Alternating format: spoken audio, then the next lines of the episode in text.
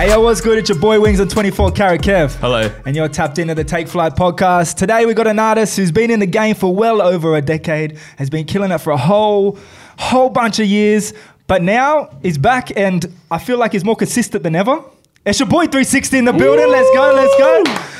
What's happening, 360 brother? in the building. Thank you so much that. for coming through, bro. Appreciate that, man. Oh, it's nothing but facts. Yeah, right, no one can yeah. deny it. Come on, no one can deny it. Hell deny yeah, it. love that. Yeah, like Wing said, you've been in the game for a long, long time. So we're going to go back a little bit and then talk about everything you got going on now. But I guess the first broad question is uh, we heard online that, you know, when you were younger, you listened to a lot of stuff like classic New York hip hop, like Big L and stuff. So how did you go from being a hip hop fan into a rapper? What was that transition like for you?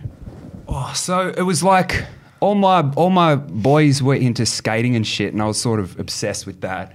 And that was that was sort of every, every, everyone that I looked up to was into Wu Tang and shit like that, and they were all. Did, do you guys remember Battletown? Personally, no. No, No. They were like. Uh, they were like old school dudes back in the day, but they were using American accents and shit. Okay, so they're from here. Yeah. Yeah. Okay. Yeah. Yep. So I got sort of linked up with a few few people from there, and then just started trying to do it myself, and it was. Uh, yeah, it's quite quite adorable. it was pretty. It was pretty. It was pretty bad. Like really, really cringe shit. I think I've still got some of them. I went by the name Kaspah.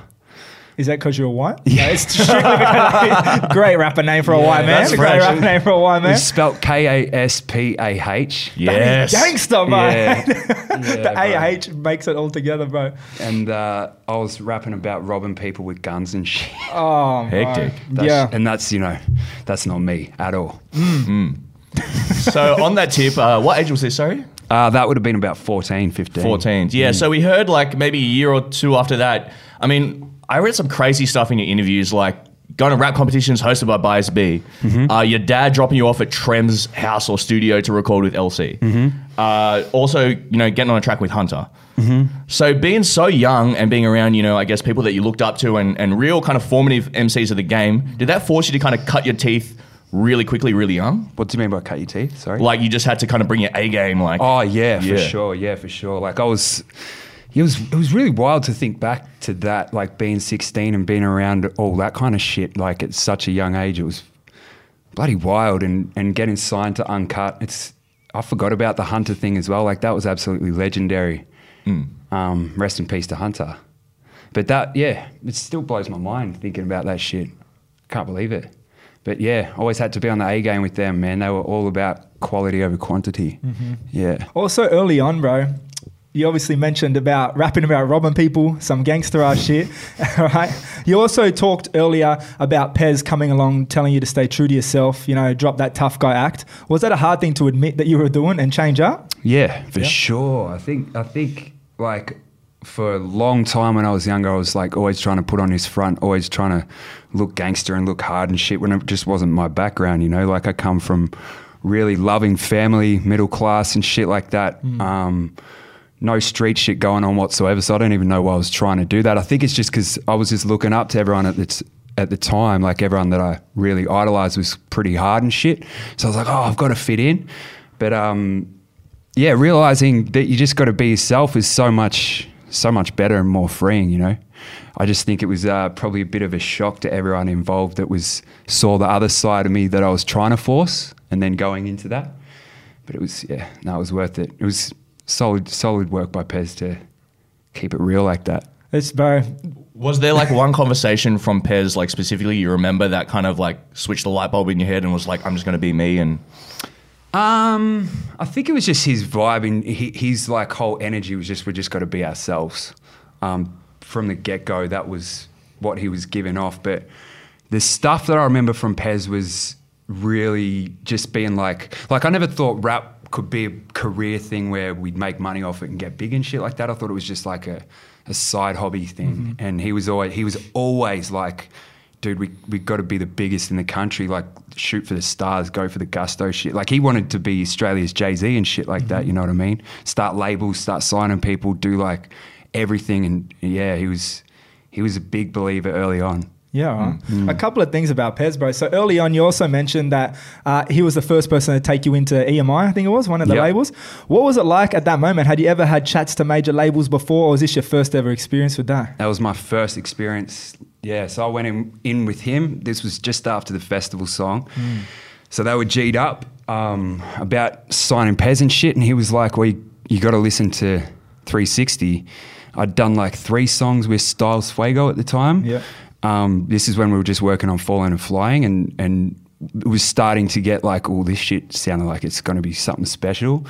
Um, and he was just like, Yeah, pl- play, played it to him. They were just like, on on board straight away, which was really cool. Awesome. But that was the first thing with a major, yeah. All right. So what was it like going into the office that day? Was it kind of like a bunch of suits and you're just a young kid and you just roll in and just start playing 360 loud on the speakers or something? Or Yeah, yeah. It was it was in like a meeting with uh, Craig Hawker, which was the the main dude at EMI at the time, and in his office, and they just played it and were like looking at each other and shit, and it was real. I was just sitting there shaking, sweating, nervous as fuck, and uh, then they were just like, "Yep, this is yeah, this is on for sure," and yeah, Instantly. fucking wild. Yeah, that was So there wasn't even like a negotiation or anything. It was just like on the spot. It was like we got to get him. Like, Yeah, yeah, pretty much, pretty much. That's awesome, bro. Mm. Hey, while we're still on the topic of Pez, and you mentioned festival song, bro, what was it like around that time that festival song dropped? Because that was huge, bro. Absolutely everywhere. You know, even coming from someone who wasn't fully tapped in the rap scene, I heard everyone talking about this song. So, what was it like seeing the impact that that had when it dropped?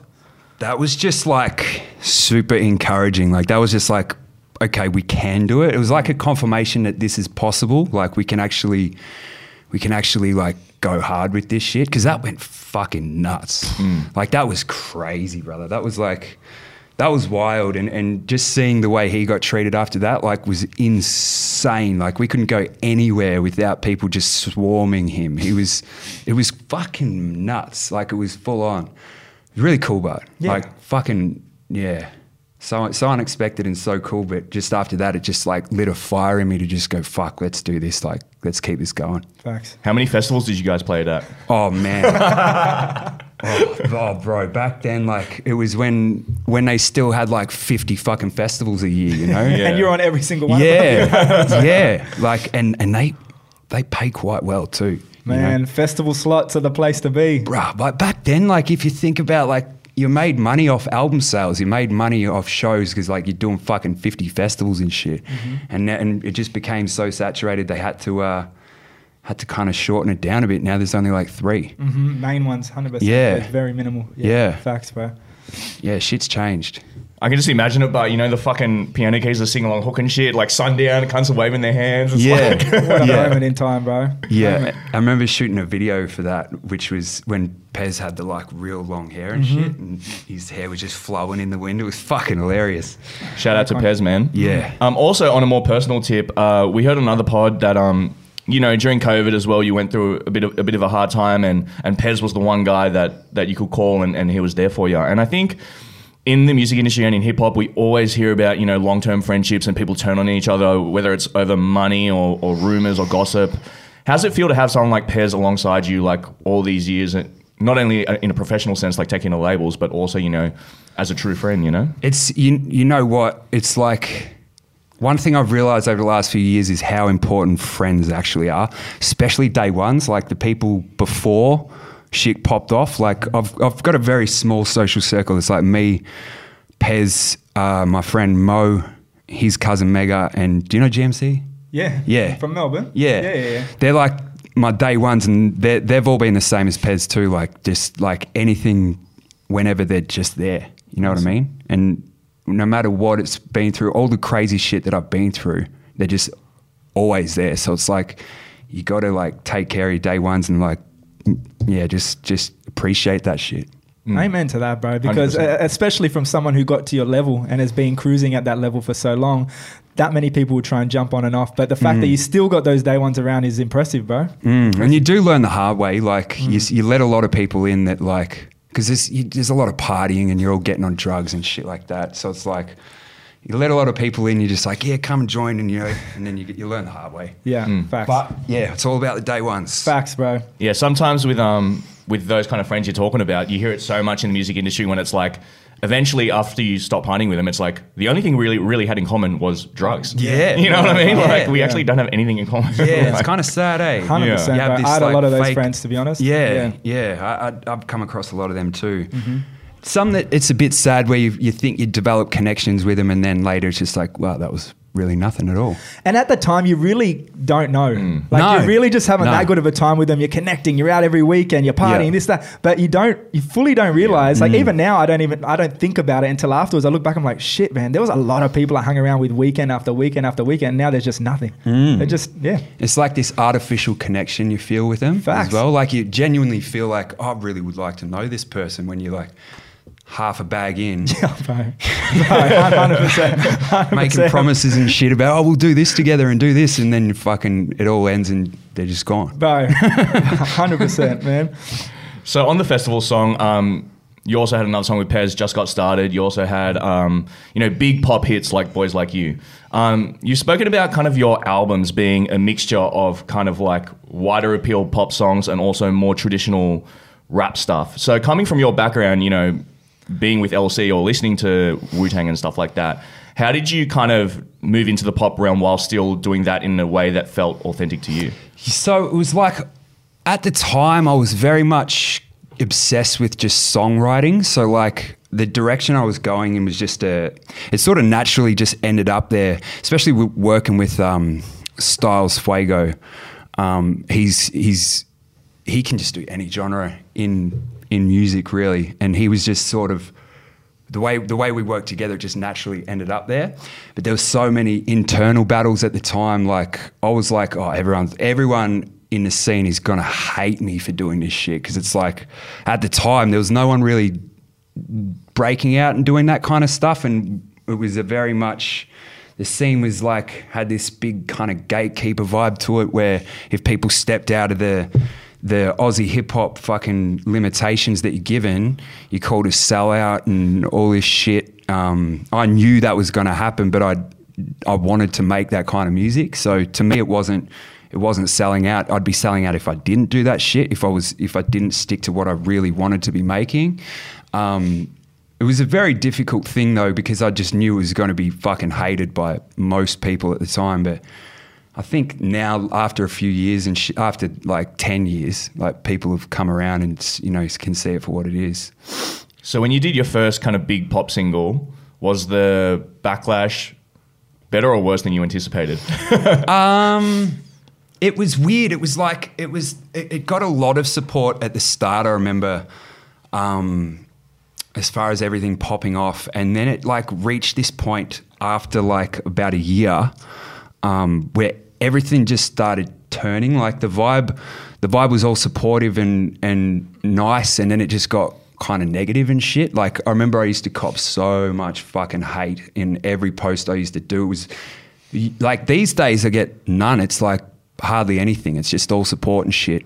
But back then it was like probably about eighty percent was just people going, "You're fucking just saying the most fuck shit." I can only imagine. Oh, the point there, in time. there, there, there was some some wild shit people said. Just uh, you, ca- you just can't. I can't even repeat it. But yeah. um, It's a classic formula that's been done by so many rappers though in the states though, because so it shouldn't really be a surprising thing because if you look at you know Biggie Smalls for example, he had Juicy, which is like kind of like a big kind of the crossover pop hit, but like the whole of Ready to Die is a fucking gangster rap album. You know what I mean? Even like Fat Joe, he has you know like R and B crossover hits, but then like he was in DITC and Terror Squad, and like he was fucking giving Biggie's first show. So it's like I don't know why people are so like Yeah, that's so true, eh? Like, I don't know why Australia has that. Like, if, if, if you talk to Australian hip hop fans and shit, and they'll, who'll be like big fans of Eminem and shit, he's done crossover shit that's super poppy, like with Bruno Mars and shit like that. But I don't think they care about that shit. It's like when an Aussie does it, it seems to be different. When someone at home does something different, is judged a whole lot more different than Yeah. someone Yeah. at hundred Yeah, percent. why is that? Tall Poppy. Is you reckon? Yeah. That's a, a good question, really. Hundred percent, bro. Um, look, we'll switch things up a bit, bro. Look, obviously, you just put out a podcast a couple of weeks ago with someone. Had some of the deepest shit I ever heard. I'm so glad I sat down and listened to the whole thing. To be honest, um, it's no secret that you went through a, a life overhaul over the, I don't know how many years it's been, right? Uh, intense addiction at some points. Was there a point where you realized it was just going from wild nights out into a full blown addiction? Like, could you actually pinpoint when that was happening? there was a few times where like because like when when you when you're partying and shit, you don't realize that you're fucking with addiction. Mm-hmm. Like you don't you don't realize that shit until you try to stop and and the withdrawals start kicking in and shit. And that's that's when I remember the first time I got withdrawals was when I tried to stop drinking back on like ages ago, like on this tour. It was the middle of the tour, and I was like, I just got real sick and fluey and just just fucked up. And that was, yeah, that was the first time I realized, fuck, I'm actually doing something that's uh, pretty dangerous here. I didn't realize how dangerous it was at the time. You never really do Yeah. until you're in the thick of it. And then once you cross over into the addiction, and it's like you've you've awakened this fucking monster inside you that lives forever, and you've got to spend the rest of your life taming that cunt. You know what I mean? Facts. It's a bitch, Yeah. but it's all good. Hundred percent. Hmm. Before we go into a little bit about how you've overcome all this, can you explain? Would you mind explaining a little bit of how bad it actually got for yourself? It got really, really bad, man. Like I was, uh, I was like, it started just by me.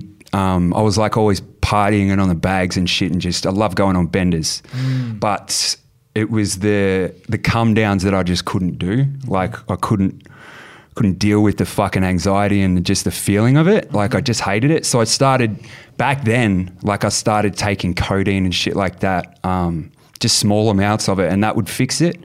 And then over time, that grew into like taking fucking crazy, crazy amounts of oxys and shit like that. Like my my issues was painkillers.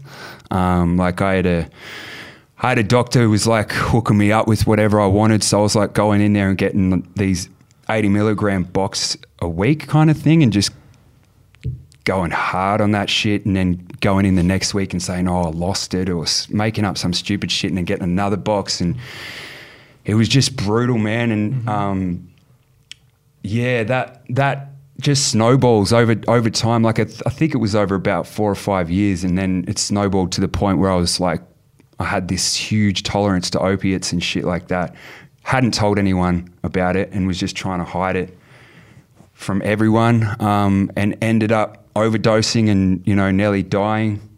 Um, I think it was yeah, it was before a show, right before a Byron Bay show, and that was like yeah, that was nearly all she wrote, That's crazy. which is fucking yeah, lucky. Amen to that, bro. Mm. You mentioned that no one really knew, so you kept it to yourself this whole time. mm. How pivotal was that moment after this show when you had to tell your family, had to start? I don't know if you had to reach out for help or if you had no choice but to go get help. How pivotal was that moment where you could actually express yourself, talk about what's been going on, and finally start to break through? It was like actually a blessing. Yeah. Like i as much as it was fucked to like go through that, um, wake up in hospital on suicide watching shit because they think you try to kill yourself because I was had so much shit, um, and then they hand a phone and saying you know it's your parents you've got to tell them what's going on. That was just like that was really hard, but it was a blessing because then it was all out. You know, all that shit that I'd been keeping to myself for so long had suddenly just surfaced, and I was forced to explain it. So it was actually really, really good thing and a blessing, you know, because I, I wouldn't have, I wouldn't have said anything otherwise. Would you say to anyone else kind of going, you can never tell anyone who's going through things what to do, but would you say to anyone who has maybe their own issues inside that the best thing is to try and get it out to someone? Definitely, definitely. Even if like, even if you've got to tell them in a text message in the, in the weirdest way possible because you feel weird about saying it or mm. something, or even if it's to a therapist or a doctor or something, just tell them. Mm. You've just it, it it'll help because there's ways you can get through it. Like I could have, I could have kept touring if I had have gone to a doctor and sorted out my issues with like Suboxone or something like that. But I was just keeping it to myself and. Yeah, that's Yeah. how that's how it ends when you do Well, that. I like the the outside of this story and seeing where you are now. To be completely honest, bro, Yeah. it's, it's fucking great to see you back, man. Thanks, it's great man. to see you back, man. Thanks. It's it's been it's been really really tough journey, but it's been been rewarding to see the this this part of it. You know, Yeah. coming back, coming back. Like life was fucked up and just grey for ages, and now it's starting to get colourful again. Facts. Hmm. What I like the most is that you're not even keeping this story in. Like on that podcast, and I don't know the name of the podcast. I don't usually promote other podcasts, but I still think everyone at home should go watch, listen to this podcast. You open up extremely on that, like specific situations. The fact that you're coming out telling everyone about your story, I think is great for people who may be going through it because you went through some intense moments, bro. Hmm. Intense moments. But to see that you actually overcome it in the end is the the sunshine at the end of all these times, hmm. bro. Yeah, absolutely. I, I, fuck, I love that you're seeing that too. It's good. No, it's good, bro. So, what's your um, health regime looking like now to keep healthy? You mentioned this morning you had a beetroot juice. That's uh, that's on Hey, the cards for 360. Real quick, What's up now? 360 pulled up, told us he got a beetroot juice from Harry's Cafe de Wheels, which is crazy in itself. Diversifying the menu, Harry's man. 100%. Yeah, I don't, I don't really fuck with beetroot at all. So that was that was a new thing. It was kind of good though. Mm. Oh, f- I liked it. Yeah, so at the moment, like, I go, man, I- I'm I'm a grandpa, so I go to bed early as shit. I go to bed about nine nine thirty, and get up early. Uh, tr- well, now that it's winter, I don't train that early anymore. Like in Melbourne, it's fucking freezing at the moment. So, like when it was summer, I was getting up and just going straight to the gym. Um, but I've started boxing and shit um, to do cardio like stuff, like to get my fitness really up for the tour that's coming up um, in June. I want to be able to like do an hour and a half without sweating. I, I know that's Without sweating. Yeah. Well, I'm starting to sweat sitting here talking for 20 minutes. Come know on. that's, that's a long shot, but yeah, I heard I heard someone say I don't know if it's true, but someone said that uh, Beyonce used to train by running on a treadmill and singing her songs at the same time. Facts. I don't know look, if it's I true. guess- I don't- I don't know Shout if out it's true. Beyonce if that's true, man. Come on the pod. Go Yeah, yeah, yeah, yeah. Shooting for the stars. Yeah, no, that's awesome, bro. Well, look, hopefully you get to that point. Mm. It's not far away. It's not far away. Yeah, I'll get on the treadmill with heels on and shit. 100%. oh, look, if you do, please uh, send that video footage through for an exclusive on Take Flight. Yeah, yeah, uh, 360 running with heels on a treadmill is instant virality, bro. Got to get them calves up, you know, somehow. So, 60, there's been a couple of controversies in your career. Mm. Um, one of them I heard about was um, on Q&A. Um, now, you, met, you talked about um, Aus- the Australian flag and, and, and that it was kind of being uh, misappropriated by, by racist people and stuff and this and that. Especially in a time when, you know, in the hip-hop community and wider Australia, it was kind of a lot, I feel, less common to, to talk about that stuff, especially on a national platform. So were you kind of like, how did you handle the backlash from that? Because I heard that it wasn't only just comments, it was actual threats towards your safety and stuff like that. it was full on, man. It was fucking intense. Like, I didn't even realize what I'd gotten myself into when I said that shit. It was like, fuck, that was crazy. Like, it was, yeah, there was threats. There was fucking, there was like just constant, really weird shit, like people um, posting dead bodies and shit on, On- every post of mine. And just, and just drawing weird kind of parallels to what I said and shit like that. It was very, very weird, bro. Like I was, I was just like, oh, fucking, let's steer clear for these cunts. You know? 100%. When you when you went into saying this out in public, did you think about it beforehand, or was it just a spur of the moment? just thing? came out. Yeah, all right, Because yeah. we were just talking. It just fucking just was an off offhanded comment, and it was Of just like. I did not expect that. did not expect that. It was fucking wild. yeah, man. How long did it take to die down, or like was this? Went for months, man. It was like it was, it was full on. It was really, really intense. Hmm. It was, it was about three months. Yeah, just wild. I wish I could remember specific shit they said too, because it was brutal.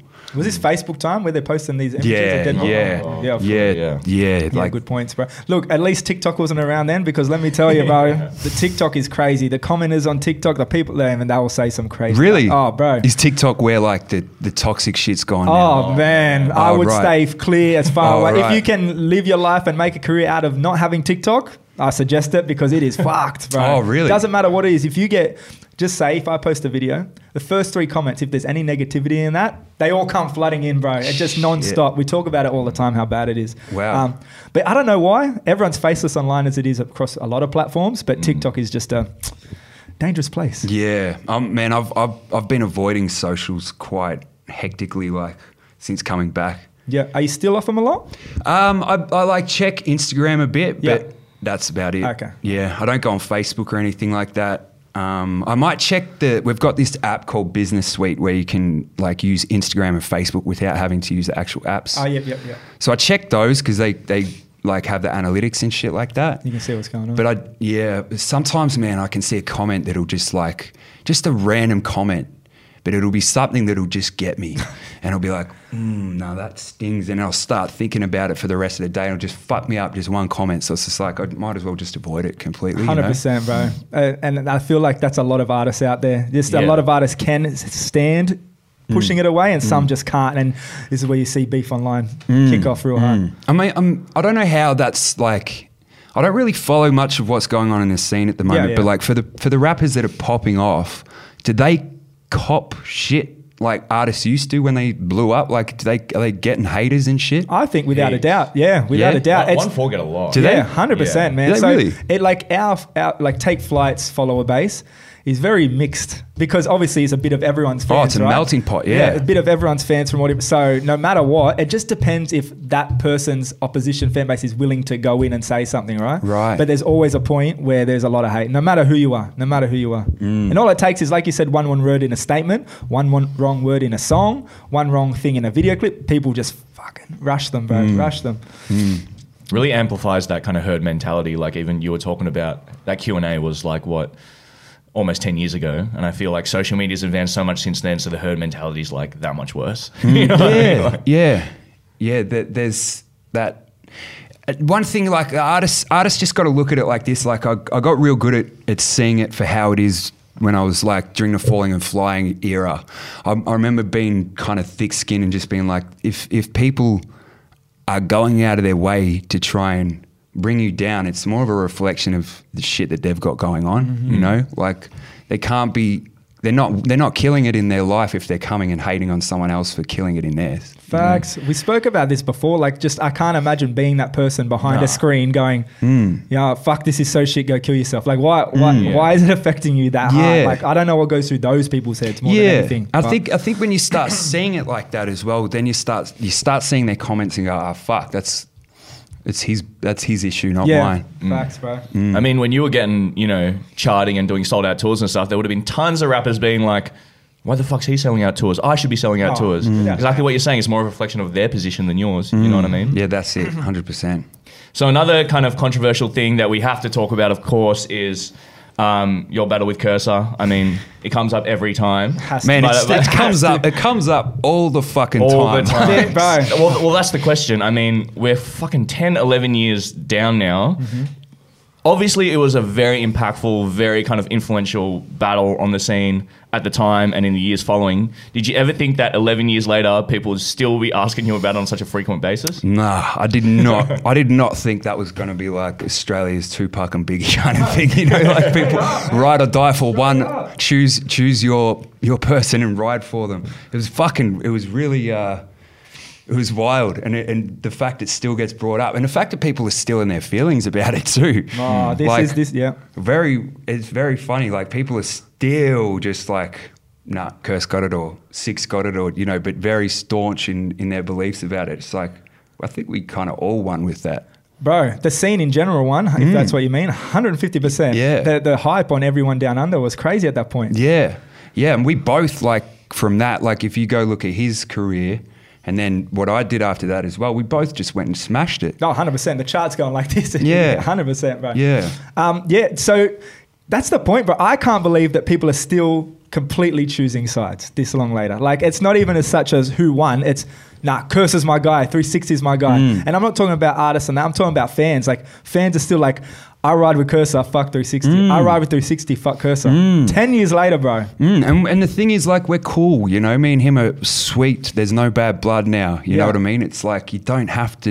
It doesn't have to be one or the other. You can you can still You can like listen both. to both. Or appreciate both. At Yeah, least. At least yeah. appreciate the music or whatever's being done out there. yeah, absolutely. Um, but, but to what you said, it's like that's why labels try and manufacture beef sometimes because sure. it's like you know you killed it, 360 killed it, and it's like fuck, no wonder it's like hey, you just diss this guy tomorrow on Insta, and then we'll get him to reply, and then like both our careers will probably pop off or Mm. something. What was it like? I, I remember that photo of you two when it was first posted. Uh, was that a big day out at a festival? One of Yeah, yeah, I think it was. What was the reaction, or do you remember the reaction when you just put that out? Because was that one of the first times people saw you guys together, like Yeah. happy in a photo? Yeah, you know what I man, mean? that that got I think the most likes on a picture I've ever had. I can imagine. It was like it got I think nearly either I think it was half a mil or a mil, mm-hmm.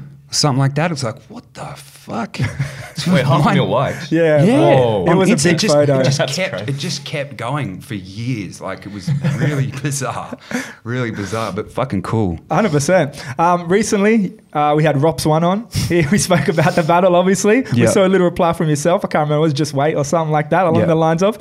Um, any chance of you know maybe you battling Rops in the future if that got brought to the table, bro? Um, no, there was, there was there was no nothing. I know that was nothing personal. Of course. shit like that. Yeah. Um, as far as battling though, like I'm, I'm, I hope I get to a point where I'm ready to do it again. Yeah. Like I want to. I'm not there yet. Yeah. Um, I've got, I've got like a bit of a vision with what I want to do with music, Mm-hmm. and that's the main goal for me at the moment. Is just getting the music like just to be consistently fire for a few years. Once once I've done what I, what I really want to be doing there, then I then I'll be open to battling. okay, Yeah. awesome. Um, you've also previously said that you would battle Kerser again or have the thoughts of again. You know, look, you're you're back. You're releasing on a consistent basis. Kerser's got his tenth album. If- yeah, and he's if- about to stop too. Bro, there's no better time than now. What are your thoughts, man? I know you're not ready this second. What about next six months? Where are we feeling, bro?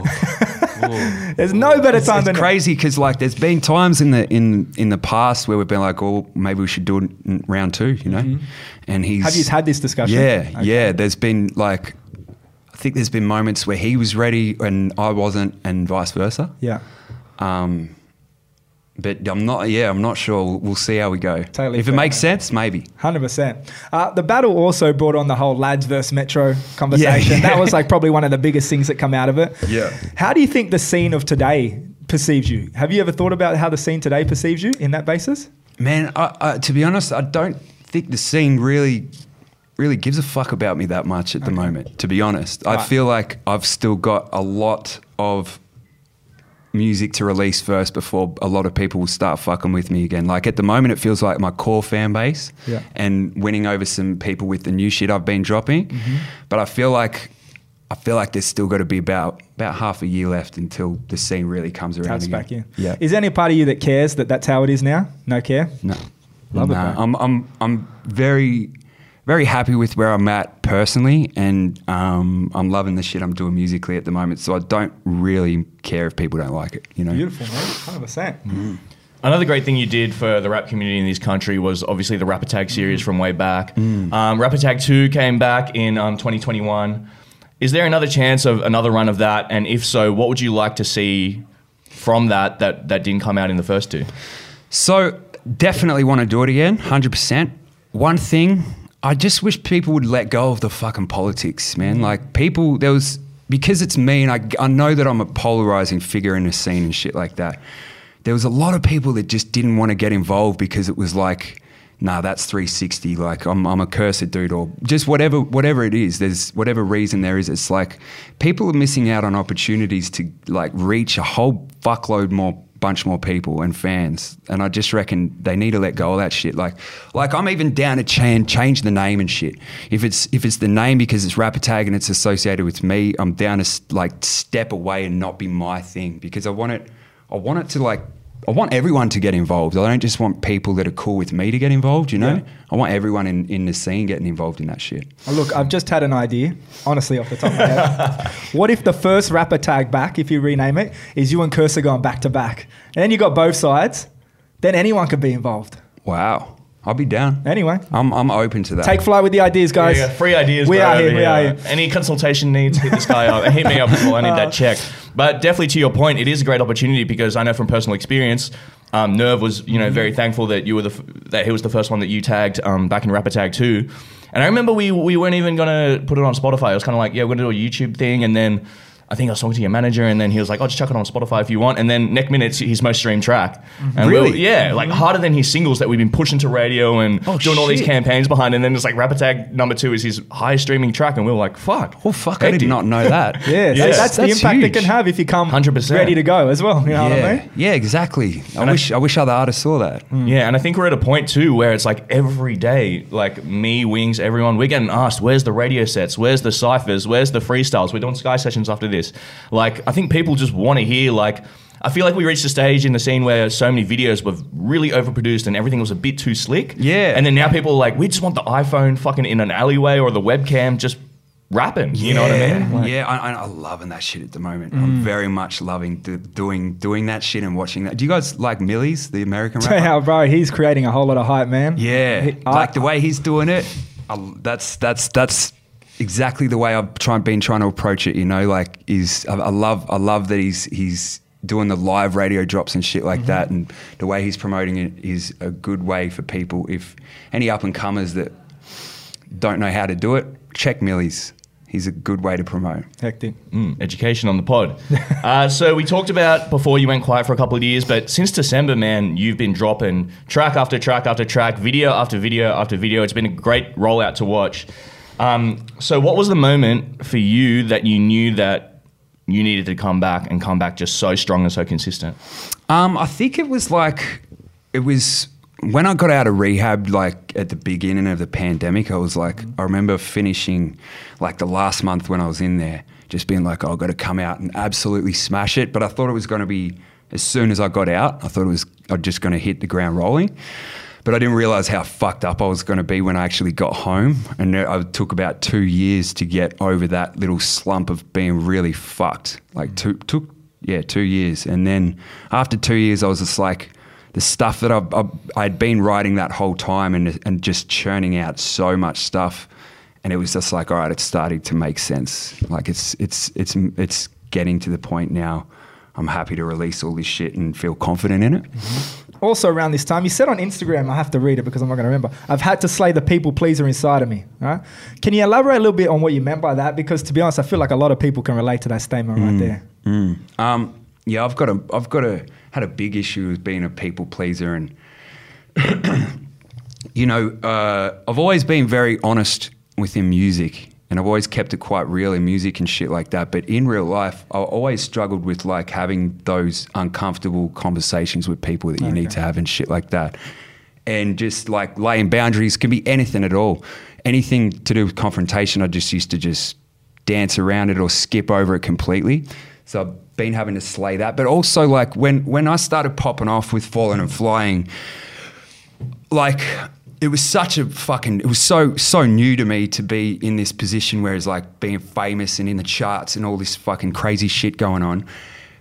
There was a lot of people that come into your life that think they know what's best for you. Mm-hmm. And like for me, I've always had like I've always been steering my own ship. I've always had like creative control over everything we drop, but I have definitely let outside influence influence me too much to the point where like people people were steering me in directions that I was unsure I really wanted to go.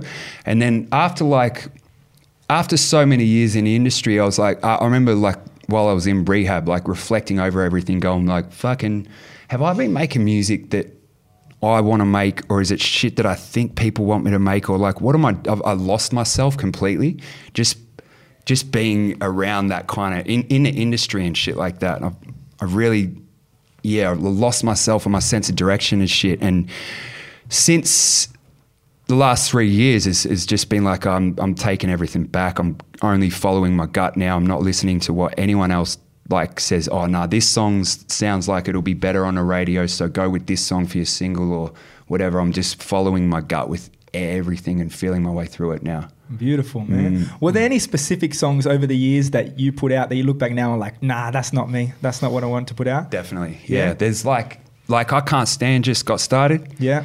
Um, that was a song we made when, like, we were like, we heard it, we're like, this sounds like it could have radio potential. Let's fucking try and gear it towards radio. And it's like, when you make songs like that, it doesn't sit right later. Like, I remember anytime we'd go to perform it, I would just crease up inside because it would just be like, this doesn't feel right for me, you know? Mm. So that, that kind of stuff, yeah, definitely. But luckily, over the years, I, I've, I've figured out never to do that again. Yeah, mm. facts. Yeah. I think that's a really important message to hear because I feel like nowadays its trends are so fast. You know what I mean? Like trends and sounds and TikTok and everything. It's like it feels like what's hot one minute is not hot the next. So if you do kind of do that and you base your whole kind of career or your whole sound on one trend and then that kind of dies in the next three months, it's like, well, who are you? You know what I mm. mean? Like, mm. yeah. So I think that's really important for people to hear. On yeah, top- and and and radio's not that important anymore, which is really good. Like back back then, radio was like they'd make or break you. Really, it's like if if it was all done about all right, you get three singles, you do a video for each one, and then pitch it to radio, hope that they play it, and if they don't, tough luck. You know. Mm. Now it's like they don't really matter that much. You know, TikTok's where it's at. That's the hard Then thing. Number think. one. Yeah, TikTok is become the new modern day radio in that Yeah. sense because now labels seem to be pushing artists towards making songs that might trend on TikTok, whether it be a certain sound or a certain part of a sound. They're like, oh, people could do a dance to that. People could do a trend to that. Hmm. So there's still something similar out there. It's just not about the radio anymore. That's it. That's it. They had a monopoly on it. I feel like definitely Triple J did for a Yeah. while. Um, it was like they, they were basically, you know, the gatekeepers of what was going to pop off in Australian hip hop for so long. Mm-hmm. And I'm glad that that's changed. Amen to that, bro. Mm. Amen. I'm glad that because th- some of the music you hear now, you'll definitely not be as big or spread as far without it. 100%. Yeah. Um, some of your new music, bro. One of my favorite songs, not hundred percent my favorite song that you've released as a lay is the Truman Show. Oh wait, is it is it called Truman Show? Yeah. Because now I've convinced myself about the show. Obviously based around the movie, The Truman Show. Yeah. Right. At what point did you think you wanted to base a song around that? You know, we know the idea of it, but for those at home who might not, Mm, it was like just getting out of rehab during the pandemic when we were in like stage four lockdowns Yeah. in Melbourne was just weird. Mm-hmm. Like everything, because I, I went away and everything was normal. And then I got out and everything was fucked. oh, was it that part of COVID where everything shut down? Yeah. Oh, So, and I didn't know what to make of anything. You know what I mean? Like there was like all this shit about the fucking vaccines and mandates and all this fucking shit. And I, I, I'm dumb. Like I don't, I'm uneducated. I don't know shit. So I don't know what to make of any of it. I didn't know what to make of any of it. And, and it was like very confusing time. Like I, yeah, I didn't like the, I didn't like the the fucking way people behave with that shit too. You know, like shaming everyone for their decisions that they made or didn't made. It was it was brutal, and and that and how do, I, I, there's things I want to say, but I don't want nah, to. all good. I All don't want to. Like I, I had issues with the vaccine myself.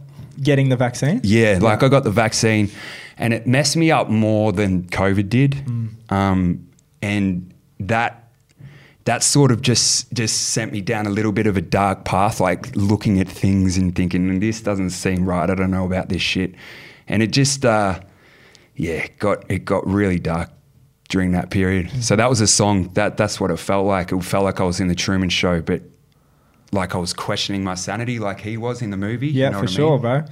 Um, mentioning the COVID vaccine, not that I'm trying to go all political and talk about this. Yeah. Um, but it's good to hear, you know, people of influence talk about issues they did have. Not that we have to go into detail, but Yeah. because I, I'm on Twitter here and there. I fucking hate Twitter, but every time I log in, there's stories of people coming up that are going intensely viral about the bad effects that Yeah. the, the vaccine had on them. Uh, Look, I, I don't want it to turn into some like where where some media is going to grab the headlines that we said this and turn it into some political thing. No, like, no, not at all, bro. Like what do do whatever you want. You know, no, this is no advice or anything like that. But we should be able to talk about the effects that it's had on us, especially things like lockdowns and stuff. Like I remember, anytime I've talked about lockdowns and shit like that, I've had the fucking algorithms just step in and just like cut the reach Mm-hmm. completely. It's like that's that's no good. We need to be able to talk about this shit. Like I was I was in the fucking went to hospital with chest pains with that vaccine, you know, and they told me it was anxiety and in my head. I've heard that a lot, actually. Same, man. Yeah, a I've, lot. I've heard that from so many Yeah. people, in, especially in the industry, and a lot of people that haven't wanted to say anything Yeah. because they're scared they're going to be called anti-vaxxers and shit. It's like, bro, we got the vaccine. How can we be called anti-vaxxers? A you hundred know? percent. We need to be, but we do need to be able to talk about it. And I get that it's sensitive, but just fucking calm down. Facts. It's all good. Facts, bro. Get 'em, Kev. Another comment that you made on Instagram about your new music was that you're making music without being tied to the outcome.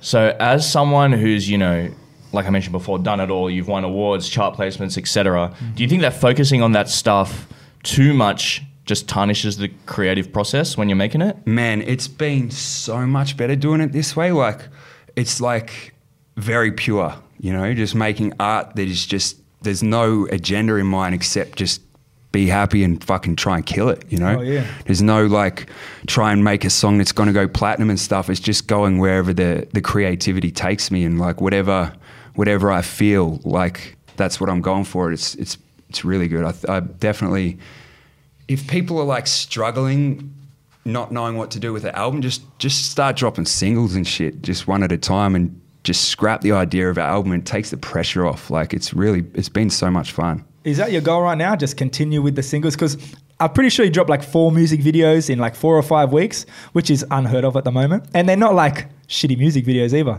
Mm. Man, they're good. Is that your goal? Just keep on going? Yeah, like I've been writing so many like verses that I've just been discarding. Mm-hmm. And I was like, what we need to use these. Like we need to use every single one I do. So what I'm doing now is like I'm trying to drop a single a month as, as it like an official single mm-hmm. and around that drop all these freestyles as well. Mm-hmm. Um, so we've already got a whole fuckload of them that we've got to do videos for. So I just want to I just want to keep it consistent and see how long I can keep this going for. Yeah. Like hopefully keep it going for two or three years and shit, and then just see what happens. Like with no, it, yeah, it'll be fun. Yeah, hectic, Mm. man. Just while we're on your visuals, I know um, my mate Jake, Blacklisted Visuals, has been doing it. Shout out to Blacklisted Visuals. He's a fucking beast. Uh, I just need to get a shout out him while I could because Yeah. he's, he's the man, bro. Every time I come down to Melbourne, he's just a beast at everything he does. Yeah, Absolute beast. He's a fucking legend too, man. Like, yeah, it's a real small world too. Because I like he he lost his like hard drive, was it? Yeah. Oh. Yeah, he's lost his hard drive back in the like back in the day. Yeah. I didn't even know him. He was just some guy on Facebook, and I'd shared it or something. Okay. And um, I, I remember him. He, he showed me that. It was like, dude, you did this for me back in the day. I fucking will never forget it and shit. I was like, well, that's really cool. And now we're working together all the time. Legit, yeah. hell yeah, man. Shout out, Blacklisted Visuals, my guy. I thought you were going to say you found his hard drive in your fucking kitchen cupboard or something. like- That's why I was like, where are you going with that one, man? oh, man. So Wing said before that his favorite of your new drops is the Truman Show. My personal favorite is Certified. On there, you did have a very uh, impactful bar to me that said you, you're going to make your earlier career look like a footnote. Mm. Huge bar. So, what do you think you're armed with this time around that's going to take you to that next level? Um, I think the experience that I've had of being in the music industry for so long now has, uh, I've, I've learnt how to operate when it comes to music. Like, not having outside influence now and just doing it myself is just the way to go. Um, like a lot of my, uh, one of my goals over the last three years has been stepping the rapping game up a lot. Like, I really want people to, like, people who know my background know where I come from and know I can rap and shit like that. But there's a lot of people that don't that just see me as that pop rapper, and I'm very very keen to show that that's not what I am and show that I have a background on and I, I does this. you know? Yeah, the, the hunger is there. Yeah. Yeah. All right, beautiful, man. yeah. So, off the back of the singles, of course, you have your tour coming up in June, the Back to Life tour. Uh, the name obviously signals like you know a live comeback for you. What can we expect at those shows?